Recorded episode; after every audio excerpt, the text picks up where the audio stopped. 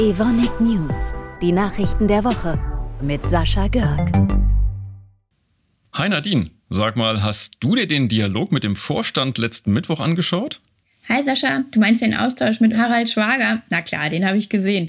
Genauso übrigens wie weit über 1000 Kolleginnen und Kollegen aus 25 Ländern. Und von denen gab es echt super viele Fragen. Zum Beispiel aus Belgien, Spanien, aber auch Indien, Brasilien und den USA. Und wie ist das bei dir?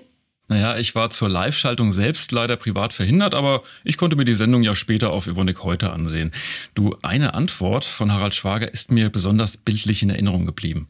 Aha, jetzt bin ich aber gespannt. Welche denn? Naja, es gab einen Kollegen aus Essen, der hatte gesagt, dass wir als Unternehmen eigentlich sehr robust aufgestellt sind, aber dass uns irgendwie jede Krise betrifft. Wie kann das denn eigentlich sein? Stimmt, die Erklärung von Harald Schwager, die fand ich auch besonders spannend. Er hat ja gesagt, dass jede Krise anders ist. Ja, genau. Er hat das mit einem Pendel verglichen. Ne? Er hat gesagt, während der Corona-Pandemie haben die Menschen besonders viel Geld in langlebige Güter für ihr Zuhause ausgegeben. Und davon haben wir als Evonik auch profitiert. Nach der Corona-Krise ist dieses Pendel von diesem einen Extrem in genau die entgegengesetzte Richtung ausgeschlagen. Alle wollen jetzt raus, wollen reisen, sprich, sie setzen auf Dienstleistungen. Und naja, das trifft jetzt alle Produzenten von langlebigen Waren und damit leider auch uns. Ja, das ist echt ein gutes Bild. Und er hat außerdem ja nochmal betont, dass wir dringend diszipliniert sparen müssen und dass gerade jetzt unsere Strategie richtig ist, dass wir uns eben auf die Themen konzentrieren, von denen wir uns Wachstum versprechen. Aber hör doch einfach mal selbst rein, übrigens auf Englisch. I admire the innovation drivenness and the high level of customer intimacy. That is very special about Evonik. Für ihn gehören Innovationen und Kundennähe also einfach zur DNA von Evonik. Und beides ist zentral für unsere Zukunft. Da bin ich ganz beim, Nadine. Und jetzt bin ich echt mal gespannt, um welche Themen es beim nächsten Dialog mit dem Vorstand gehen wird. Der ist ja im November und dann mit Thomas Wessel.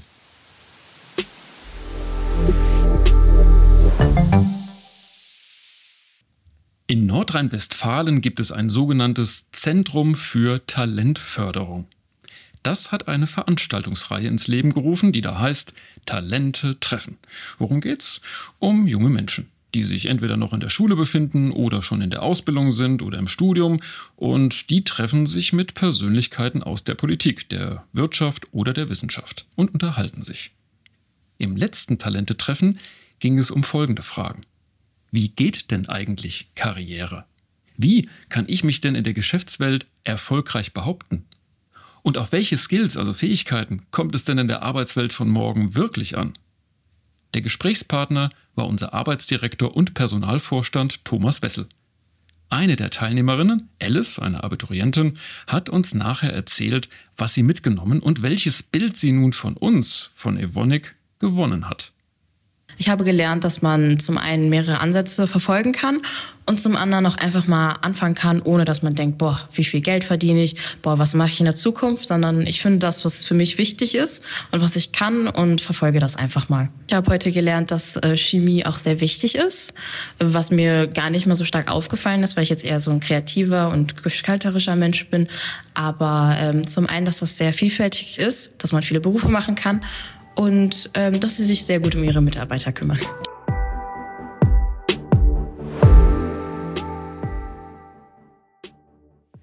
Sascha, ich habe da letztens von einem Projekt namens Lindenhof gehört. Was hat es denn damit auf sich? Ja, Nadine, da geht es um ein Landhaus in Karl am Main. Das liegt so etwa zehn Kilometer südlich vom Standort in Hanau.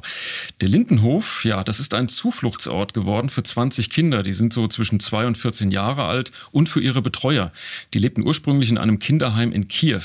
Und äh, wegen des Ukraine-Kriegs musste dieses Kinderheim leider geschlossen werden. Um die Kids im Lindenhof kümmern sich über den Helferkreis ganz, ganz viele Menschen ehrenamtlich. Und ich nehme an, da sind auch Kolleginnen und Kollegen von Evonik dabei? Ja, genau. Matthias Moll zum Beispiel, der hat sich dafür eingesetzt, dass die Kinder durch unser Betriebsrestaurant in Hanau unter der Woche mit einem Mittagessen versorgt werden. Aber bevor der sich gleich zu Wort meldet, verabschieden wir uns, wie immer. Bis zum nächsten Mittwoch. Wir hören uns.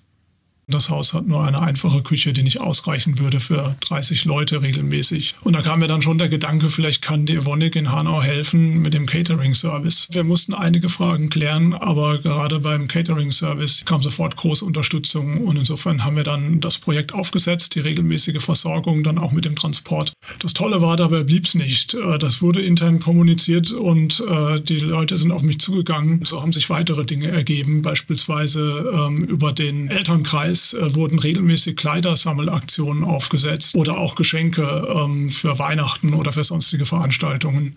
Und viele Kolleginnen und Kollegen hier bei Evonik haben mitgeholfen und da kann Evonik wirklich stolz drauf sein. Das Ganze äh, resultiert jetzt auch tatsächlich in einen Preis. Ähm, das Projekt wird den Unterfränkischen Integrationspreis bekommen und das ist eine ganz tolle Sache und ich freue mich drauf.